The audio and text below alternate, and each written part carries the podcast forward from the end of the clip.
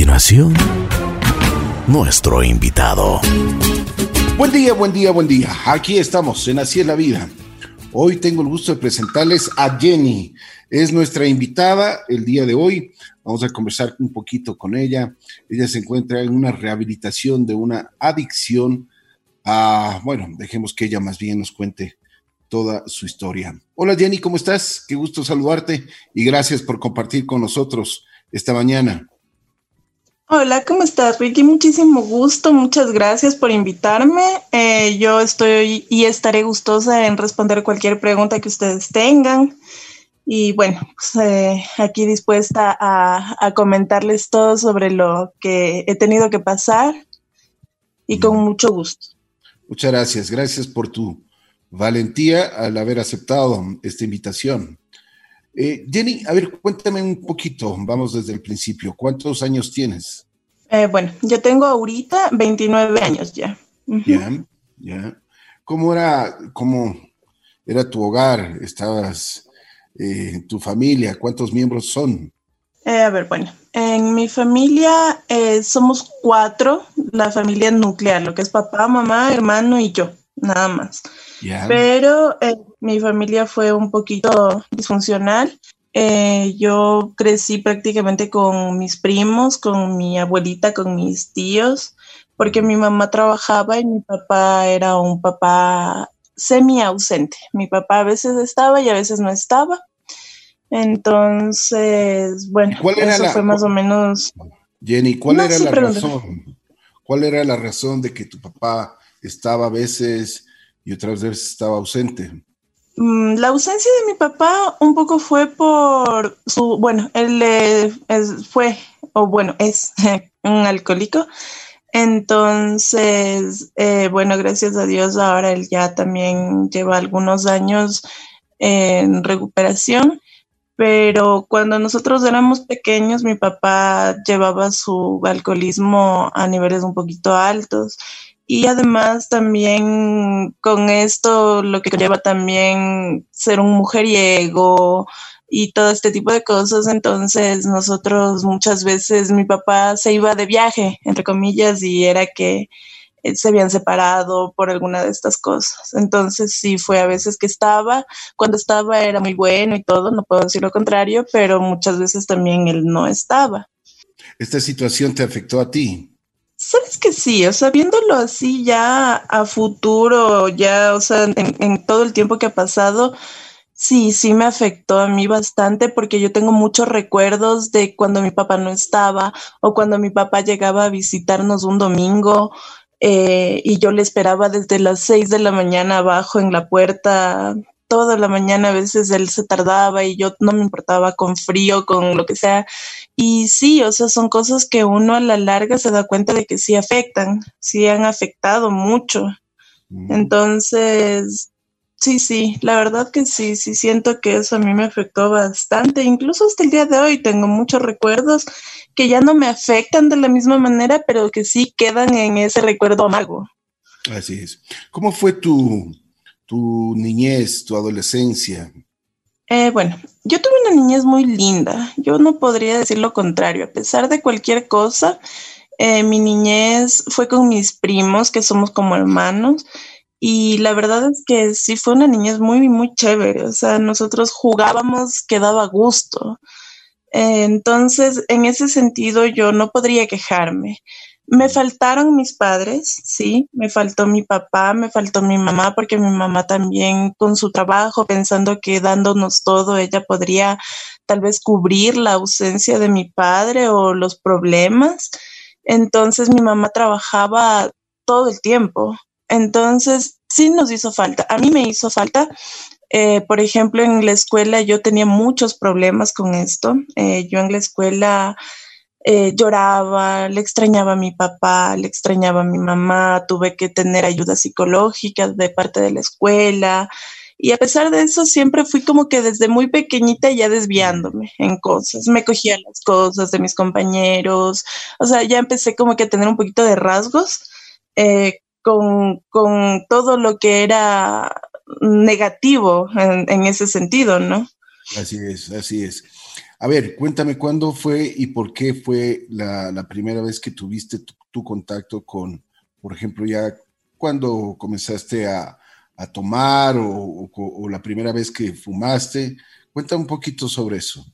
Mm, verás, a mí me gustaba, eh, yo no tenía amigos, como te digo, yo siempre fui un poquito extraña, entonces no tenía muchos amigos y cuando me integré a un grupo, era el grupo de las chicas o de los chicos que querían salir, se fugaban a tomar, yo qué sé. Y como que fue la única manera por la que pude yo entrar en el grupo, ¿ya? Entonces iban, por ejemplo, a las pipas que estaban de moda en ese tiempo. Entonces nos íbamos a las pipas y claro, o sea, yo ya me, o sea, me, enganchó mucho a mí eso, o sea, me encantó eh, ir, pasarla bien, pasarla tomando un poco y lo que era el ambiente. A mí me enganchó muchísimo eso. Aproximadamente a los 13, 14 años yo ya tomaba, no era alcohólica en ese tiempo, en ese momento, porque salíamos y a veces nos íbamos a una fiesta, me tomaba tal vez una cerveza durante toda la fiesta, pero me encantaba más bien el ambiente de lo que era estar en, el baile, en todas esas cosas, o sea, fuera de lo, de lo común. ¿Y cómo eras en el colegio? O sea, ¿qué pasaba? Porque estamos hablando que tenías 13, 14 años. ¿Faltabas mucho al colegio? Sabes que sí, empecé a tener muchos problemas en el colegio. Em, al principio, yo iba a clases normal, todo, luego salía de clases, me iba a la casa de mi amiga, en la casa de mi amiga nos tomábamos una cerveza, te hablo de que teníamos 13 años, o sea, entonces sí era un poco conflictivo, la mamá de mi amiga nunca estaba en su casa, entonces pasábamos ahí como si nada y cosas así. De ahí yo iba normalmente al colegio en, a esa edad. De ahí a los 14 años yo empecé a tener un poco más de problemas porque ya empecé a consumir. Eh, la verdad que a mí me ganó la curiosidad. Eh, yo veía películas y todo y a mí me, encantaba, o sea, me, llamaba muchísimo la atención. Entonces yo empecé a, a consumir, empecé a consumir cosas, por ejemplo, empecé a oler pega y a mí me encantó, o sea, a mí me encantó, me enganchó muchísimo, pero a pesar de, eso yo iba a clases. Es el cemento de contacto. Sí, el cemento de contacto. Em, y mire que a pesar de eso yo igual iba a clases, luego llegaba a la casa, hacía deberes, porque siempre a mí me gustaba mucho eso, hacía deberes y después de hacer deberes ya ponía música, me ambientaba a consumir, o sea, a ponerme a consumir, a ponerme a oler pega, y o sea, ya después otras cosas más. Por ejemplo, ya luego probé base de cocaína y a mí me encantó también y bueno, y así, o sea, y eso fue lo primero que yo probé. No es como otras personas que dicen yo empecé probando marihuana y luego la marihuana me llevó a más. No, yo marihuana probé hasta los 16 años, más o menos, después de la primera vez que estuve interna.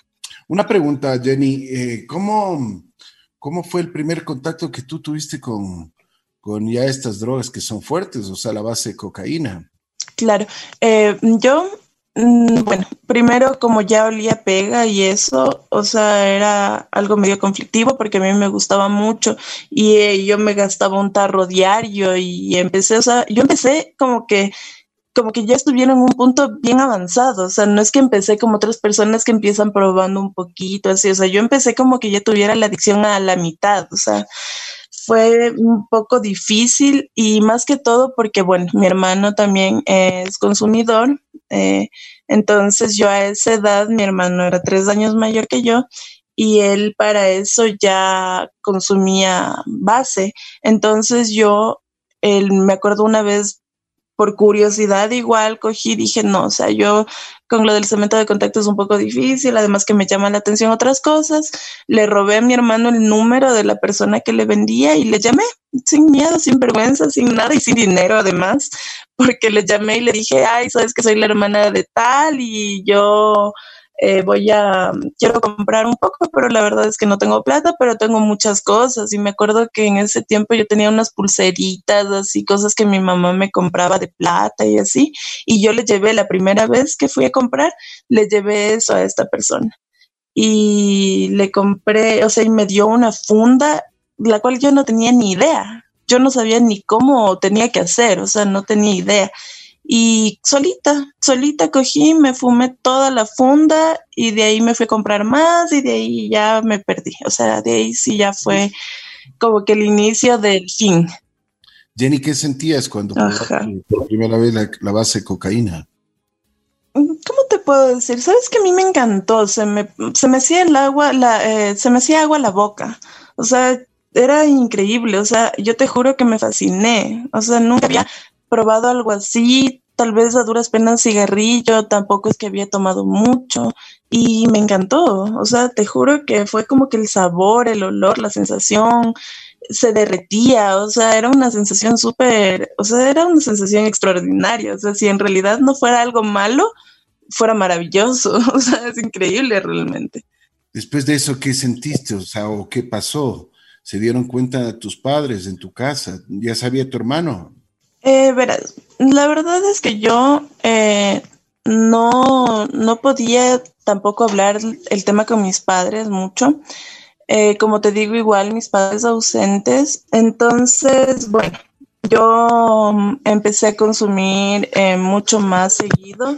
Empecé a consumir mucho más seguido. Eh, ya también, como no tenía para comprar, empecé a, a, dejar mis cosas.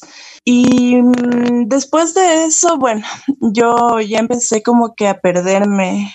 ya no quería ir a clases. Empecé a dejar de ir a clases empecé a tener muchos problemas, luego perdí el año, eh, perdí el año porque ya dejé de ir a clases, ya dejé de hacer tareas, eh, bueno, empezaron a pasarme muchas cosas ya ligadas a esto. Llegó un día que, bueno, ya cuando yo, yo empecé muy mal, empecé a irme de mi casa, me iba dos, tres días, me desaparecía completamente. Y ya entonces mi mamá obviamente, obvio, dijo, está teniendo algún problema, algo está pasando, algo grave está pasando.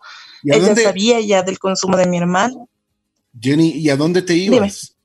¿A dónde te ibas? ¿Con quién te ibas? Bueno, yo tenía, eh, bueno, siempre he tenido este tema de que los amigos de mi hermano terminan siendo amigos míos. ¿Perdón? Entonces, eh, yo me hice amiguísima de los amigos de él. Ellos vivían en Machachi y yo me iba donde ellos, me iba allá. Yo me iba en la, madrugada, me quedaba en el parque fumando o tomándome un trago y luego cogía el primer bus y me iba a Machachi. Y de ahí en Machachi yo ya me quedaba porque ahí consumíamos, fumábamos, tomábamos y todo. O sea, entonces yo ya, o sea, ya me hice del grupo, o sea, yo ya, es como que empiezas a tener, te cae la, o sea, es como que de la nada te aparecen así las personas que también consumen. Y sí, eso me pasó, o sea, yo ya empecé a conseguir gente, empecé a ser mi amiga de más gente que consumía. Como perdí el año, me pusieron en un colegio a distancia en este colegio, o sea, fue la perdición total, o sea, fue tenaz el tema y sí ya me perdí totalmente porque yo salía en la mañana de la casa y ya llegaba de noche y todo el día, o sea, el colegio era a distancia y yo lo único que iba era a pasar ahí en, en el billar o en las pipas o ya consumiendo también. ¿Y tenías novio? Eh, Que, a ver, yo estaba enamorado de uno de los chicos con los que salíamos y todo esto, pero él no, o sea, él nunca nada, o sea, nunca me dio chance de nada porque yo era muy pequeña. Yo tenía 14 años y ellos tenían ya 19, 20, 21 años. Entonces, no, no, no, la verdad no tenía novio. Sí quería, pero no, no, ninguno, nadie, nada, además que no había como que el, momento como para eso. Pasábamos consumiendo, o sea, no, no había nada más que eso. Qué difícil, ¿no? A los 14 años. ¿Qué hicieron tus padres entonces? ¿Cuándo, ¿cuándo fue la primera vez que te llevaron a rehabilitación? A ver, eh, yo, bueno, ya después de lo que estuve en el colegio este a distancia, me hice pedazos. O sea, si tú me veías físicamente, a mí se me notaba a leguas se me notaba tenaz, o sea, tú me veías, era extremadamente delgada, yo soy alta, entonces se me veía y parecía un alambre. Estaba hecha pedazos, se me veían unas ojeras, se me veía todo el tiempo así, perdido, o sea, se me notaba mucho y con la edad, con la inmadurez que uno tiene a esa edad, eh, yo quería que se note. Entonces, más lo hacía notar. Entonces, eh, un día mi mamá, bueno, yo me fui de la casa, tuve un problema con mi mamá, me fui de mi casa, me escapé, me escapé a la madrugada y fue terrible para ellos, me imagino que estuvieron desesperados buscándome y todo. Eh, entonces entraron a mi cuarto, yo dejé con seguro y ellos lograron entrar a mi cuarto y encontraron, claro, tarros de cemento de contacto, encontraron fundas, encontraron así las fundas de en la que te venden la base, encontraron botellas de alcohol, o sea, yo tenía 14, 15 años. Entonces mi mamá, me imagino que entró en pánico. Eh, cuando regresé, eh, lo primero que ellos hicieron fue hacerme como una intervención. Estaban mis tíos, o sea, los, mis tíos con los que crecimos nosotros, estaba mis papás, y sí, fue medio tenaz para mí porque dije, o sea, me sentí descubierta, me sentía súper mal. Pero después de eso, mi mamá, como si nada, vamos a ver, ya vamos a ver, vamos a ir donde un psicólogo, me llevaron donde varios psicólogos, me llevaron a hacerme terapias de hipnosis, por ejemplo, y cosas así. Y después nada funcionaba, yo seguía igual y de la nada mi mami me dice, vamos a que conozcas un lugar para ver si tú te gustaría tal vez ir, yo qué sé, si tú quieres conocer, para ver qué decisión tomamos. Yo le dije, bueno, no hay problema. Fuimos un día sábado, eh, fue un 11 de noviembre, nunca me voy a olvidar esa fecha, y fuimos y yo entré, claro, y era, había una piscina, habían las habitaciones, era una casa muy bonita, estaban cocinando, estaban los chicos jugando en la piscina y todo, ¿no? Entonces yo entré a ver y cuando me dicen, entra, ven a ver los cuartos, la piscina, y a lo que entré, me doy la vuelta y mi mamá solo me hizo chao de lejitos y me dejó ahí. ¿Y tú qué, qué, qué cuál fue tu sentimiento? Mm, fue horrible, la verdad que fue horrible, o sea, yo me sentía terrible, yo sentía no, una desesperación, así, quería, yo quería salir, no me dejaban salir, o sea, fue horrible, la verdad, yo, yo era muy pequeña y la verdad es que no era eso lo que yo esperaba para mí. Además que, bueno, en, ese momento yo lo que quería era consumir más, o sea, yo quería vivir más cosas, ¿no? Entonces sí, o sea, fue horrible, fue súper tenaz, súper fuerte. Además que en el centro recién eh, era yo la primera mujer y eran todos, habían 40 hombres y yo era la única mujer y era chiquita y era, o sea, me sentía súper vulnerable, súper frágil entre toda esa gente. Me hicieron sentar en terapia y que vacié mi bolso, yo en mi bolso tenía de todo, ahí vacié mi bolso y yo lloraba y me sentía tenaz. Y fue feo, porque la verdad es que ahí no, no puedo decir que me maltrataban así, me golpeaban. Sí hubo muchas veces en que me agredieron. Eh, también hubo agresión psicológica tenaz porque te hacían terapias, entre comillas, en las que te decían de puta para abajo, perdón la palabra, y tenaz, o sea, porque yo era una chica entre todos los hombres y todos como que, no sé, o sea, como que me sentía que me atacaban, o sea, era muy feo, la verdad para mí fue muy feo. El primer internamiento que tuve creo que fue algo de lo más fuerte que yo te puedo decir que a mí me ha pasado. Qué terrible, oye, qué, qué situación más complicada. ¿Qué tiempo estuviste ahí? La primera vez que estuve, estuve 11 meses. Em, la verdad que fue un año de mi vida que se perdió, un año perdido, botado a la basura, porque claro, al principio yo no quería, luego tú ya en el proceso sí empiezas a querer, a, cambiar, a pensar muchas cosas distinto. Pero sabes que a mí me pasó que mientras yo más escuchaba historias, mientras más escuchaba fondos, más me llenaba de ganas de probar, de saber, de sentir cosas distintas. Entonces yo decía, o sea, yo solo he probado, a ver, yo solo he tomado he fumado base y he olido pega. Decía, pero escuchaba sobre cocaína, sobre heroína, sobre más cosas y yo me llenaba de, reservas, de, que quería salir y probar. Mm, después sí hubo un tiempo en que ya yo ya quería, quería estar bien, porque sí me daba mucha pena por mi mamá, por cómo ellos se sentían, ya les vi y mm, claro que me partía el corazón verles a mis papás tristes, a mi papá sintiéndose culpable. Entonces, sí hubo un tiempo, pero ya después pasó más del tiempo y yo ya quería salir y estaba desesperada y veía como algunos que habían entrado después de mí salían y yo no. Y sí, o sea, entré en desesperación terrible y apenas salí, pasaría un mes y yo ya recaí. O sea, yo ya volví a consumir nuevamente. Iba al grupo, y pero yo iba al grupo ya recaída. Entonces yo iba al grupo, me sentaba, escuchaba y luego me iba. Incluso hubo veces que yo iba habiendo consumido y, o sea, sí se convirtió en algo peor porque yo ya empecé a vivir una doble vida. Mi mamá pensaba que yo estaba bien mientras yo seguía consumiendo y empezó todo a complicarse más. O sea, empezó todo a complicarse más porque yo no sabía cómo ocultar que yo estaba consumiendo nuevamente. Y, nadie, y, Jenny, una pregunta, ¿y no se daban cuenta? Al principio no. Al principio no, porque yo me maquillaba, o sea, iba súper arreglada. Mira, para mí fue muy difícil cambiar mi apariencia yo siempre fui, o sea, no, nunca, nunca de usar blusitas o cosas así muy, muy femeninas, sino que más bien a mí me gustaba el punk, me gusta el rock, me gusta la música fuerte.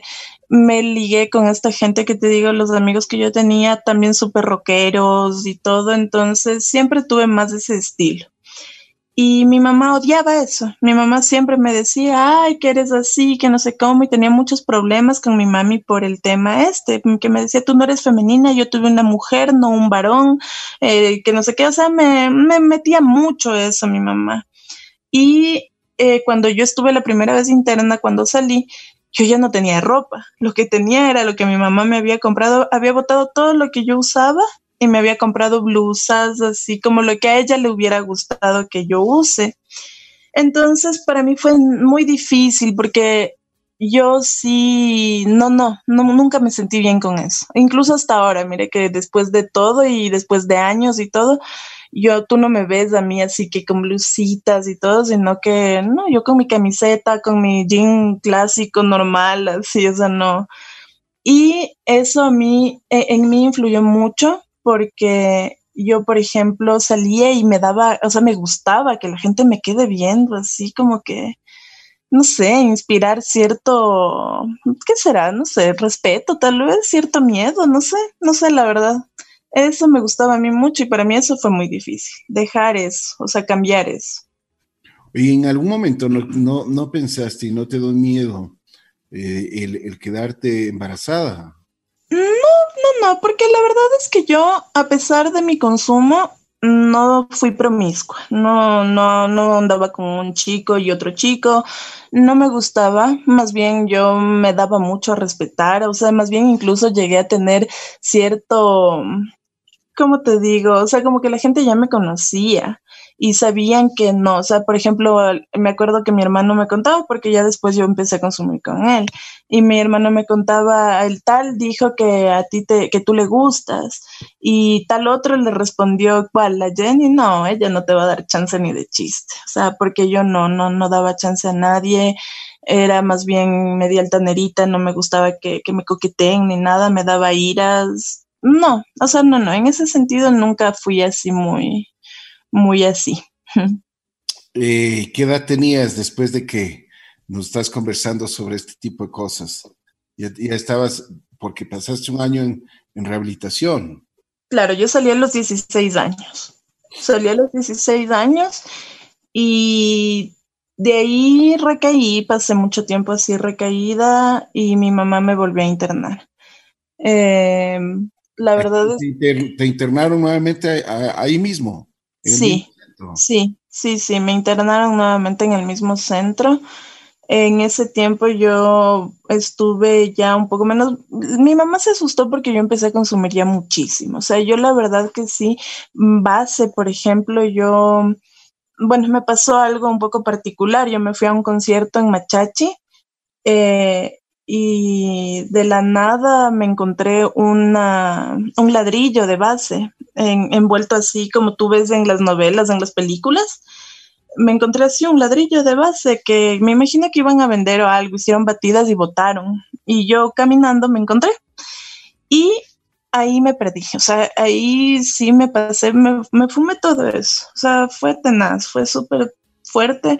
Para eso yo estaba ya trabajando, yo trabajaba como modelo en una empresa y yo estaba trabajando y no, luego incluso me despidieron porque a mí me dijeron que ya se me veía muy mal, muy acabada. Se me veían los brazos lastimados porque empecé a tener muchos problemas conmigo misma, me empecé a cortar los brazos y me veía muy mal. ¿Qué hacías eso? Porque no sé, sentía que de esa manera podía desfogar todo lo que estaba sintiendo.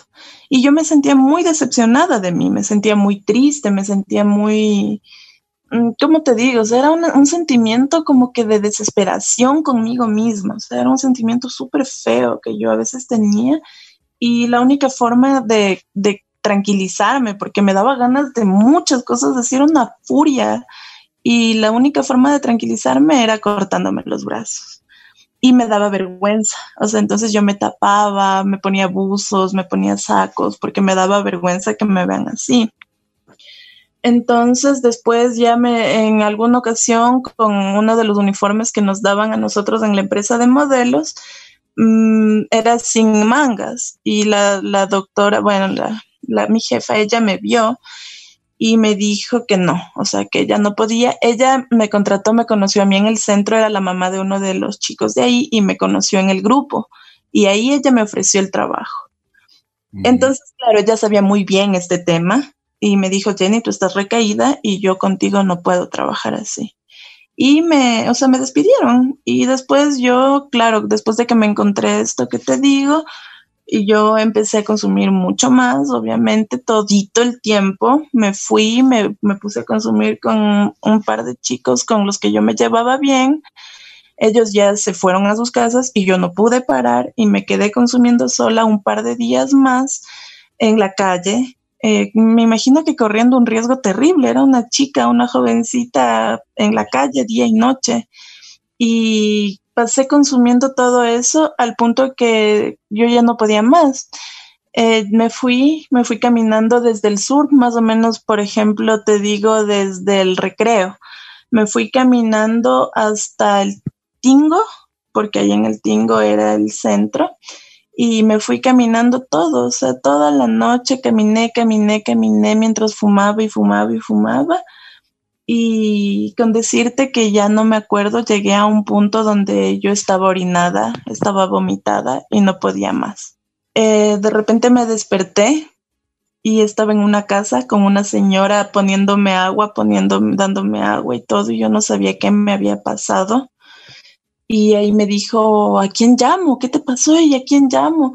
Y yo le di el número del terapista donde yo, en el centro que había estado le dije, él es mi tío, llámale y dile que, que llámele señora a él y dígale que estoy aquí, dígale que soy Jenny, que estoy así. Ahí él habló con la señora y él me, o sea, me dijo, páseme a ella y yo aló, me dijo, ¿qué pasó? me dijo, ¿recaíste? Sí. ¿Mucho? Demasiado. Y fue a verme y cuando él fue a verme yo todavía tenía bastante base y también, o sea, estaba hecha pedazos, o sea, tenía la pipa, tenía, estaba orinada, estaba vomitada, estaba con sangre, porque ni siquiera sé qué me pasó, pero él ahí me cogió y me llevó al centro. Ahí fue la segunda vez que yo estuve. Justo ellos abrieron una casa para mujeres. Yo llegué a la casa para mujeres. Me humillaron, me hicieron pedazos, me cogieron, me desnudaron ahí al frente de todas para revisarme, que no sé qué. Y fue tenaz. Yo creo que más difícil que estar en la casa que era de casa de hombres. O sea, la verdad que para mí fue más difícil. Viví algo terrible. Estuve poco tiempo. Me desesperé por salir. Yo quería seguir consumiendo. Yo quería seguir afuera. Y cogí, me robé un cuchillo en la cocina un día que me tocó lavar los platos y le precollé a una de las chicas y les dije, si a mí no me dejan salir, yo le mato. Ahí le llamaron a mi mamá y le dijeron, ¿sabe qué? Ella no, no puede quedarse aquí. O sea, ella tiene que irse a otro lugar o yo qué sé, pero aquí no se puede quedar. Entonces ahí mi mamá me fue a ver con mis dos primos y con, con los primos con los que crecí. Y, y, me fueron a ver y claro, me tuvo mi mamá que sacar de ahí. O sea, en ese momento ellos dijeron, no más, o sea, ella no puede estar aquí. Y ahí me llevaron, mi mamá me llevó, pero decidió llevarme de ahí directo a otro centro. Y ahí me metió en otro centro. En ese otro centro estuve alrededor de siete meses. ¿Y qué tal te fue ahí? Mm, no sé, fue de mal en peor. Te juro que fue horrible también porque en, lugar de, ayudarte, esto era peor para ti. Sí, sí, eso era peor. Porque sabes que yo creo que el mayor de mis problemas siempre desde pequeña fue el sentirme sola, el sentirme abandonada, abandonada por mi mamá, abandonada por mi papá, siempre. O sea, por más que no haya sido así, pero siempre me sentí así. Entonces yo tenía una amiga y le cambiaron de colegio y me quedé sola. Luego tenía una otra persona y se iban y todos los que llegaban a mi vida se iban y yo me sentía totalmente sola. Entonces yo en algún momento le dije a mi mamá, ¿por qué no intentas? En vez de alejarme de ustedes, en vez de meterme a un lugar y alejarme, ¿por qué no intentas más bien eh, quererme más, estar conmigo? Yo qué sé, o sea, yo estaba desesperada por, porque alguien me quiera, o sea, era tenaz ese sentimiento que yo tenía. Entonces, no, o sea, ella decidió llevarme a otro centro. En este centro me fue muy mal porque, bueno, aquí yo ya era más grande, yo ya tenía 17 años, eh, bueno, entre 16 y 17 años, y me enamoré locamente y perdidamente de uno de los chicos que estaban ahí. Y claro, sí, ellos nos prohibieron hablar y nos castigaban y nos golpeaban y nos hacían castigo físico, eh, hacer correr alrededor de la cancha 100 vueltas hasta que ya no podías más, o sea, nos trataban mal, eh, nos, bueno, luego pasó que no sé por qué no había terapeutas, no había psicólogos, no había nadie y pasábamos entre los, los, los adictos de ahí pasábamos todo el día jugando cartas, haciendo lo que nos daba la gana y, pasábamos así, o sea, y sí era medio denso, o sea, sí era medio estresante porque igual no me permitían hablar con él. Eh, yo estaba enamoradísima, él estaba enamoradísimo de mí también y, y era desesperante, o sea, era súper frustrante. Después de este centro, no sé qué pasó, creo que quebró y nos trasladaron a otro centro que abrieron los psicólogos del centro en el que habíamos estado. Cuando fuimos acá, para mí fue súper difícil porque yo tenía, habíamos cuatro mujeres, de las cuales las otras tres tenían de 50 para arriba y eran alcohólicas o la una, la una era adicta a la cocaína y eran unas señoras que tú las veías acabadas, las veías así súper neuróticas y todo y yo era la única jovencita y habían como 16 chicos que todos conversábamos, yo todo, o sea, yo quería solo llevarme bien, no es que yo andaba buscando algo más. Además de que yo estaba locamente enamorada de este chico que te digo, que como, claro, nos trasladaron a todos, obviamente él también fue. Luego él salió del centro, pero salió mal, o sea, porque a nosotros nos castigaban, nos pegaban. A mí me empezaron a hacer que me bañe con agua fría porque me decían, ah, tú estás súper caliente porque quieres con todos los chicos. Y me cogían y me mandaban al patio y me bañaban con la manguera. Al punto que a mí en la mañana me sacaban a las seis de la mañana antes de desayunar para que me bañen con la manguera afuera, porque a mí no me permitían bañarme adentro en el agua caliente, por ejemplo y era bien, o sea, yo me sentía súper triste, o sea, yo me sentía súper mal, yo pasaba llorando, era tenaz, yo no podía hablar con nadie, les prohibieron a todos hablar conmigo, entonces yo pasaba sola, no tenía con quién hablar. Y bueno, luego al chico este ya le dieron, bueno, le dieron una reinserción, o sea, que tenía que ir con su familia y regresar, pero ya no regresó. Y para mí eso fue terrible, o sea, para mí eso fue peor aún y me sentía súper mal, o sea, yo siempre pasaba llorando, tú me veías y siempre estaba llorando, o sea, era terrible. Pasaron seis meses así, eh, no me dejaban ver a mi familia, no me dejaban, no les dejaban a ellos saber nada de mí. Y me desesperé tanto que con el un chico, un chico que estaba ahí, que era el jefe de, el jefe de grupo, ahí al jefe de grupo le hacían dormir abajo y él se encargaba de las llaves para abrir los cuartos de afuera, que era de las mujeres, y los de arriba, que era de los hombres. Entonces él un día estábamos haciendo el cierre de la terapia y me abrazó y me dijo, Jenny, hoy nos escapamos. Y yo le dije, ¿qué? Me dijo, no, solo espérame despierta, hoy nos vamos. Y yo me quedé loca, o sea, yo no tenía idea qué, qué iba a pasar, no sabía. Ahí había unos Rottweilers que estaban entrenados y los perros nos atacaban a todos, menos a él, porque él era quien les daba de comer. Entonces, eh, de la nada a la madrugada, Jenny, yo sí, ¿dónde estás? Le digo, Mauri. Y él entra y me dice, vámonos. Y me sacó, les encerró a los perros en la, en la, en la oficina de los psicólogos. Esos perros destruían esa oficina, estaban como locos, pero nadie se dio cuenta y nos trepamos por una pared y nos fuimos. Después de eso nos estuvieron buscando todo y nosotros nos fuimos a un amigo que salió también de ahí. Era un señor, un abogado, ya adulto, el señor ya mayor. Y él nos dio una suite para que vayamos a quedarnos ahí hasta que las cosas ya vayan aligerándose.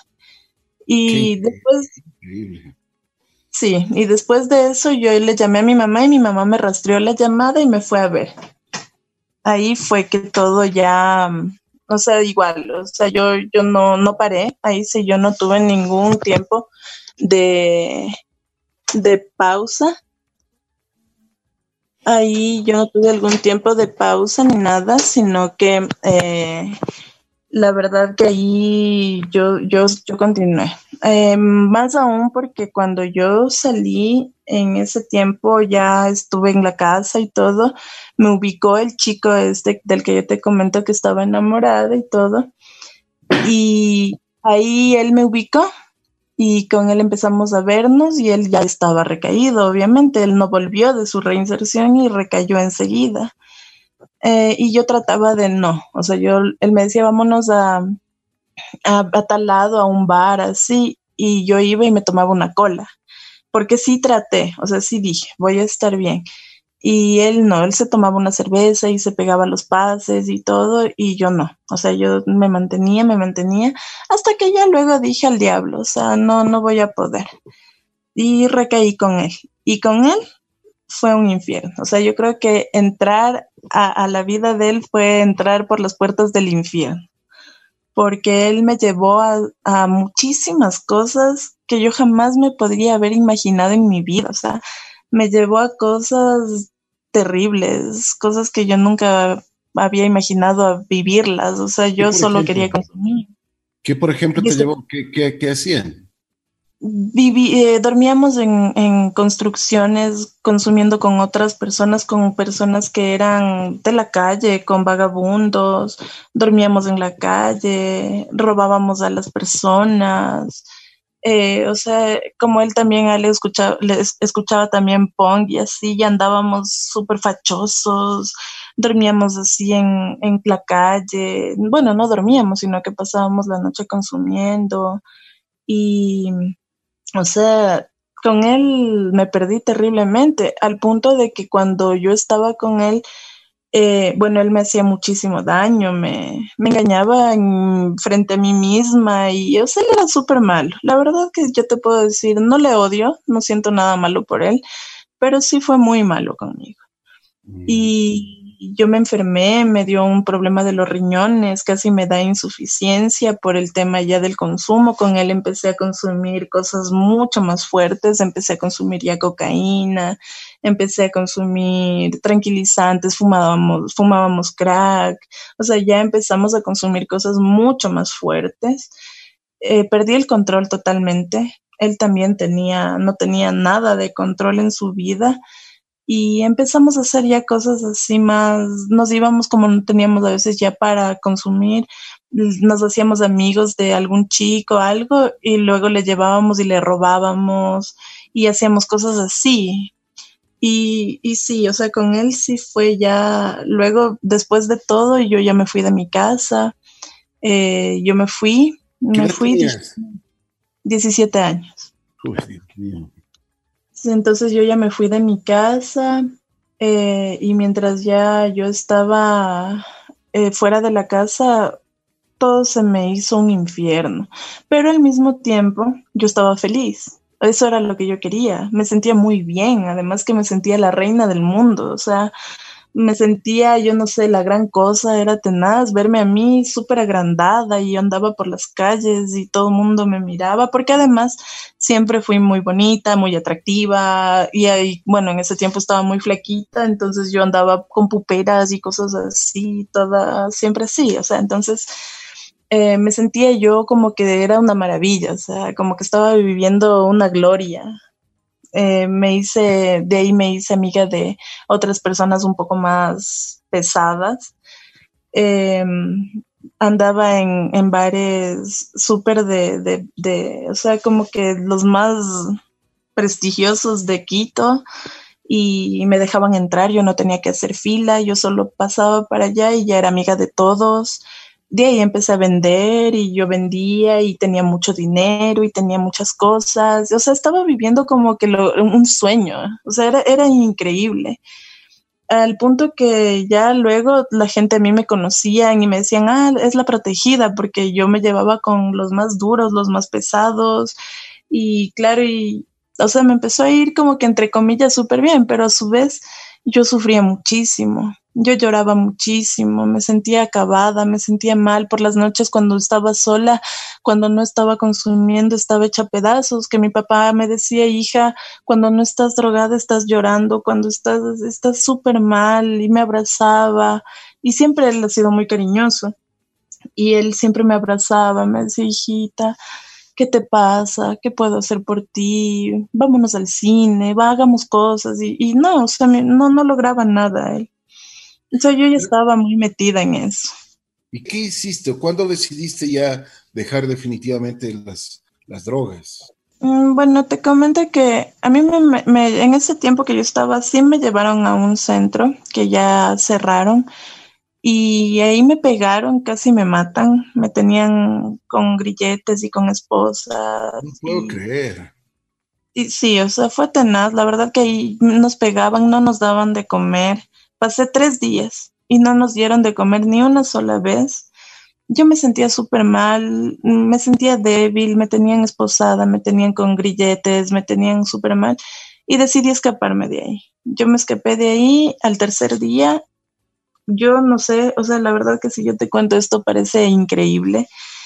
Eh, ahí me pusieron una denuncia como persona peligrosa, pasé mucho tiempo sin poder salir de la casa, fue tenaz, yo ya me sentía en el fondo, yo ya me sentía acabada, pero después em, nos pasó un tema que estábamos consumiendo en casa y la persona con la que estábamos es donde yo vivía, porque yo vivía donde una persona, donde una persona mayor a mí, y él era, siempre todo lo llevaba al límite todo lo llevaba como que lo más fuerte posible. O sea, yo te, tú quieres vivir algo, lo vas a vivir de la forma más intensa.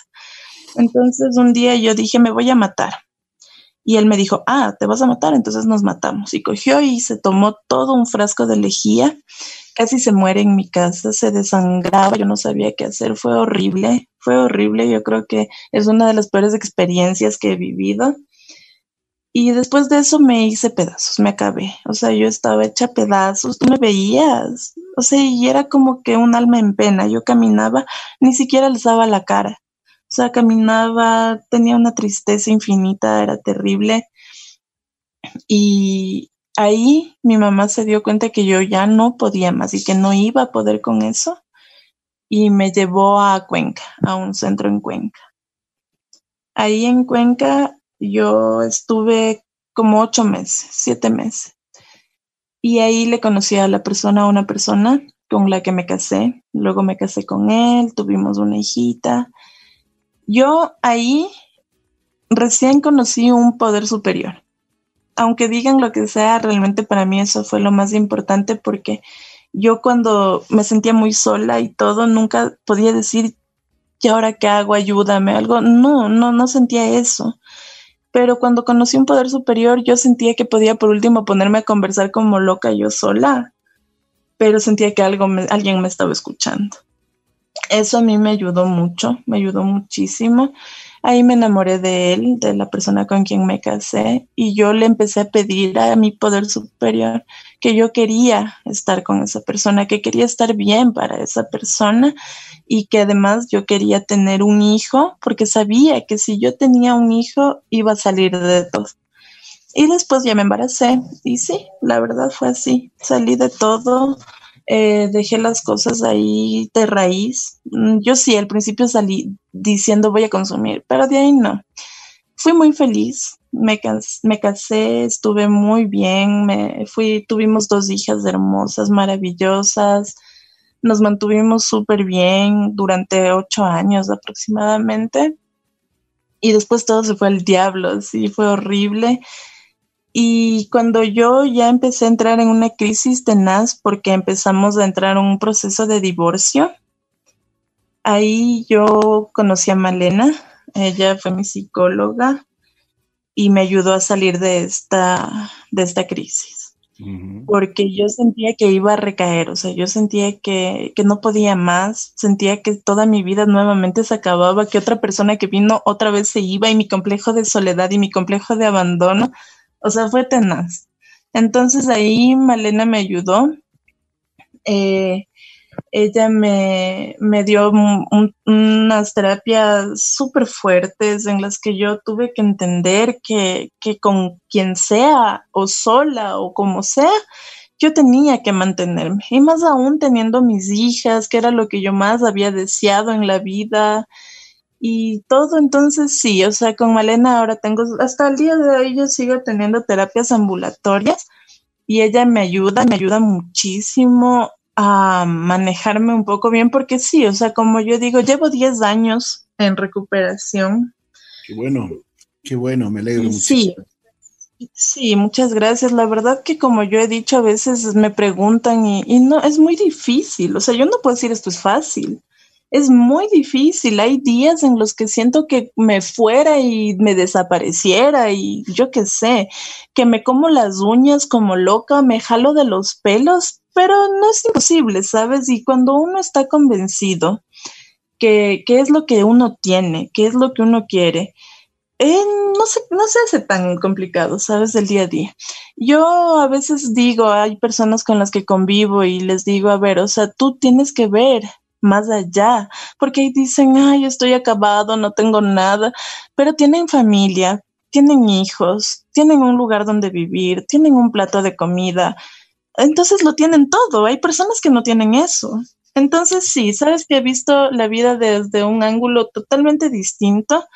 Hay días que me cuestan, hay días fáciles, hay días difíciles, hay días bonitos, hay días no tan bonitos, pero ahí estamos, o sea, la verdad que siempre con ayuda, siempre cuando uno necesita ayuda, es de, es de valientes pedirla. Me alegro, Jenny, me alegro muchísimo que, que, te encuentres bien. Aquí también estamos junto a la doctora Malena Vázquez. Malena, ¿cómo estás? Buenos días. Bienvenida, como siempre, al programa. Buenos días, Ricky. Muchas gracias. Siempre es un gusto el poder compartir estos espacios y escuchar estos testimonios. Como siempre decimos, con la intención de, de que la gente que está viviendo esto sepa que es posible cambiar, que no importa lo que se viva, lo que se pasa en el mundo de las adicciones, siempre tenemos la oportunidad de, cambiar, de buscar ayuda, aunque este testimonio que escuchamos es difícil, es duro ver todo lo que se tiene que atravesar, pero la posibilidad de pedir ayuda siempre está en la mano, ¿no? Es una posibilidad importante.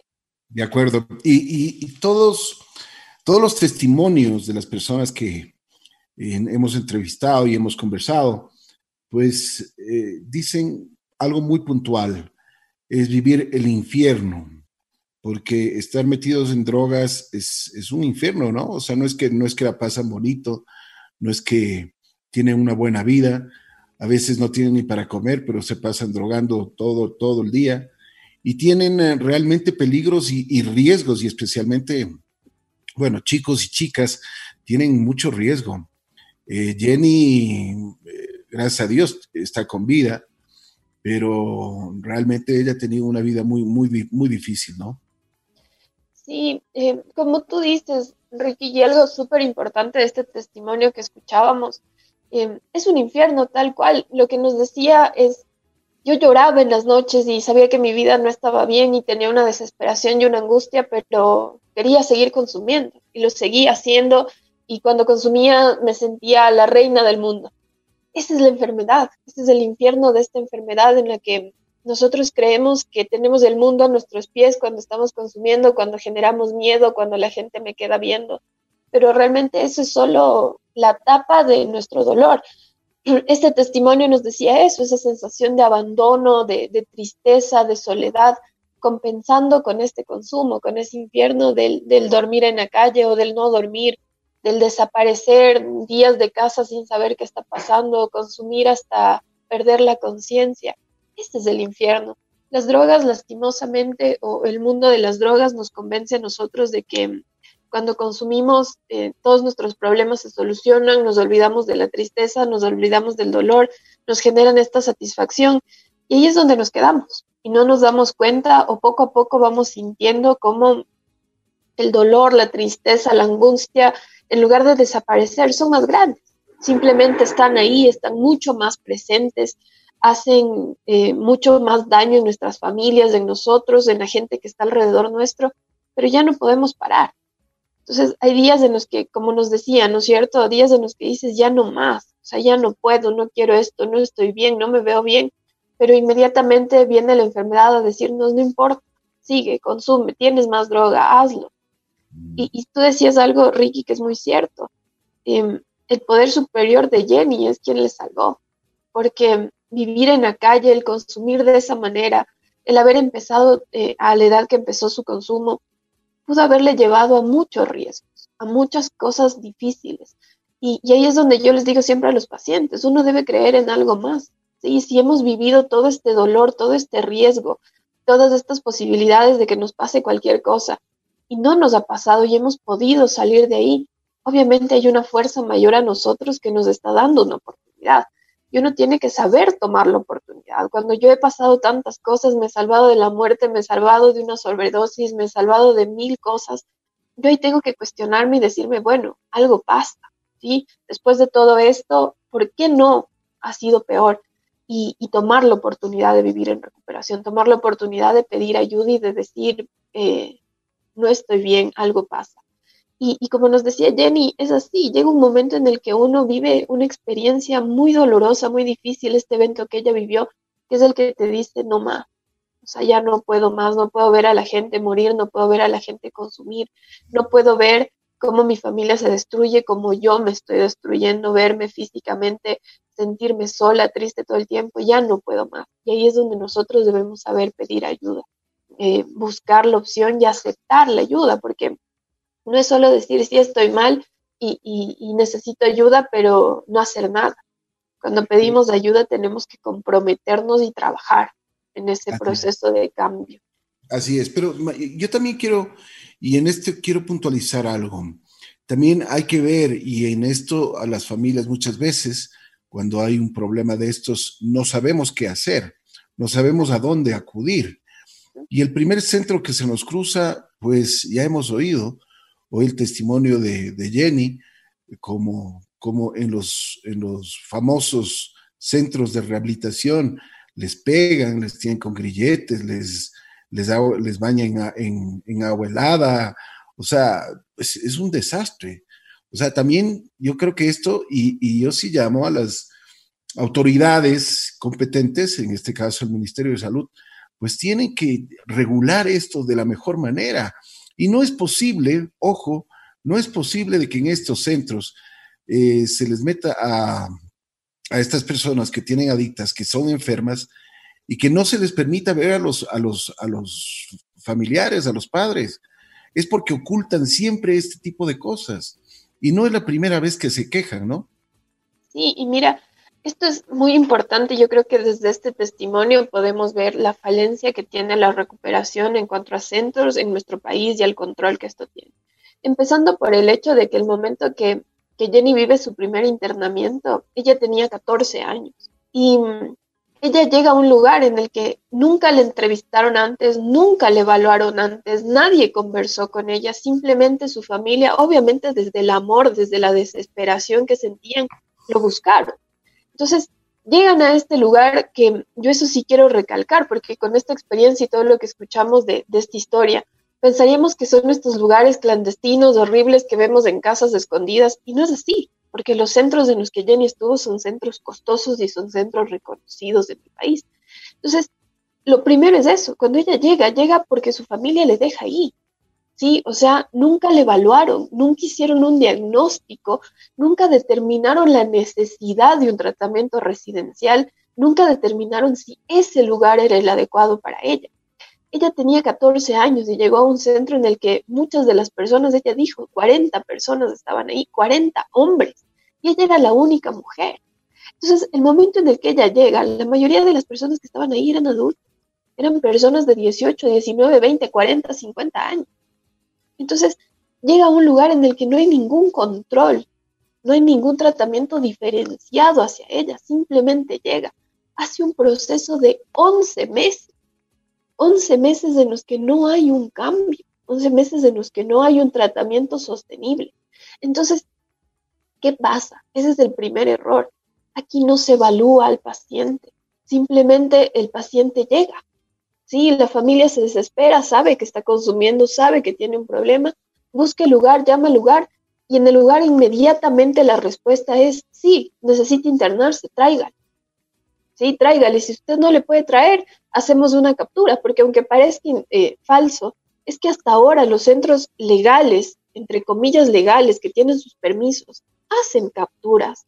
¿sí? Te cobran 100, 200 dólares más dependiendo de la ciudad en la que estés y le capturan al paciente y lo llevan. Entonces, la realidad es eso, un tratamiento donde estás vulnerado, un tratamiento donde no se diferencia tu edad, no se, no se diferencia eh, la historia que tienes, simplemente se te incluye en el mismo grupo con todos, en el que no te dan de comer, en el que hacen, eh, Jenny decía en su primer internamiento, no es que hubo violencia física y tangible, ¿no es cierto?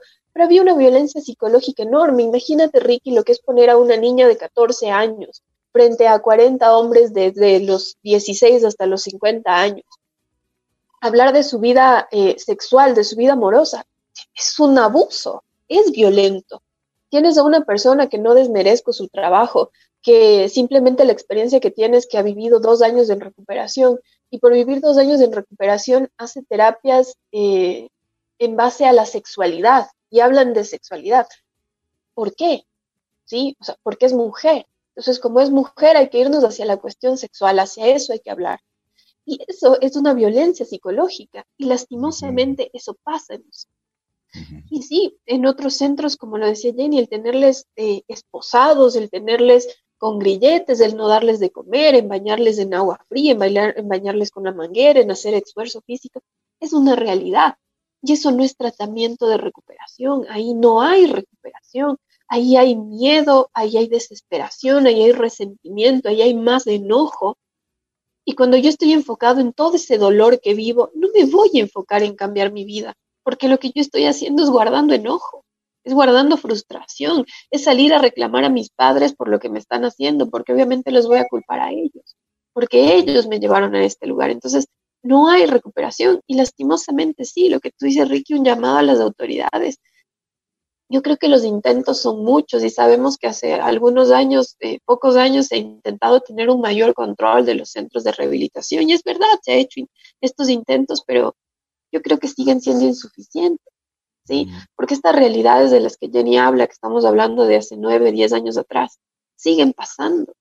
Aunque estén controlados, aunque sepamos que existen estos centros, siguen estando ahí y sigue habiendo violencia, y siguen habiendo chicos muertos en estos lugares, y siguen habiendo abusos sexuales, y sigue toda esta cadena de violencia alrededor del adicto, del dependiente a sustancias, sigue estando ahí presente. Y es porque yo creo que la mentalidad de las autoridades es la que debe cambiar. ¿sí? El dependiente a sustancias es una persona que tiene una enfermedad y hay que tratarlo como tal no hay que verlo como un delincuente, no hay que verlo como una persona que hay que esconder, que hay que aislar. Hay que verlo como una persona que atraviesa una enfermedad mental y necesita un trato desde el respeto, desde la dignidad. Y yo creo que las medidas de control no miden eso. Verifican, sí, que tengas un lugar bonito, que tengas un médico, que tengas un montón de cosas que sí son necesarias. Pero no miden el tratamiento terapéutico como tal, no verifican qué es lo que se está haciendo, no hay controles permanentes, no hay controles regulares que nos permitan ver si el paciente está recibiendo la atención que merece o se simplemente está en este lugar pasando un tratamiento que se supone debe ayudarlo. Y este tema de que no, no se los permita ver a las familias es cierto. Sí, o sea, tú decías, Ricky, algo se, esconde, se oculta. Eh, sí, muchas veces. Yo creo que sí, en un inicio del tratamiento sí es importante marcar una distancia con la familia, el que el paciente se enfoque en sí y la familia se enfoque en sí, en, en su tratamiento como tal. Pero no quiere decir que al paciente lo escondemos. O sea, al paciente no hay que esconderlo.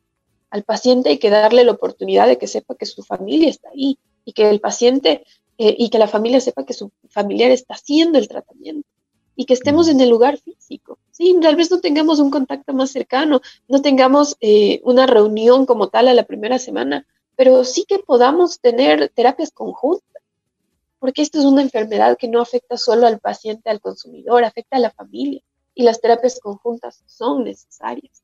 De acuerdo, de acuerdo. Mi querida Malena, te quiero agradecer muchísimo. Gracias porque siempre nos, con esos conceptos y con esa visión nos ayudas y ayudas mucho a la gente. A propósito, ¿dónde te pueden encontrar? Porque eso me está escribiendo y me piden a ver si es que les puedes dar tus datos, por favor. Y con muchísimo gusto, por ahora, aún manteniéndonos con las medidas de, de, precaución para todos, estamos haciendo todas las sesiones online. Pueden comunicarse conmigo al 097 86 41 001. Ahí cualquier duda, un mensaje, una llamada, yo estoy siempre a la orden de poder eh, recibir todas sus dudas, sus preguntas respecto a este tema del consumo, buscar la ayuda que necesitan. Eh, como Jenny decía, esto es de todos los días, ¿sí? O sea, no importa lo que hayamos pasado y lo fuertes que nos sintamos, la terapia es necesaria siempre. Hay que saber buscar ayuda. Entonces, no tener miedo, no, no, no dudar, simplemente dar el paso, dar el paso de pedir ayuda y, empezar eh, a terminar con el infierno que son las drogas, ¿no es cierto? Así es, así es. Te, te, agradezco mucho, mi querida Male. Gracias también, Jenny, muy gentil. Gracias por tu valentía, el habernos dado tu testimonio de vida. Que Dios te bendiga, que espero que sigas en recuperación sigas con ese mismo afán de volver a tu vida, de cuidar tu vida, de cuidar la vida de tus dos niñas preciosas y que sigas adelante, que eso es lo más importante en la vida. Te mando un abrazo especial. Igual, les agradezco mucho eh, por, su, por su invitación. Igual a, a la doctora Male, muchas gracias también. Bueno, aquí hemos llegado. Hasta aquí llegamos en Así es la vida.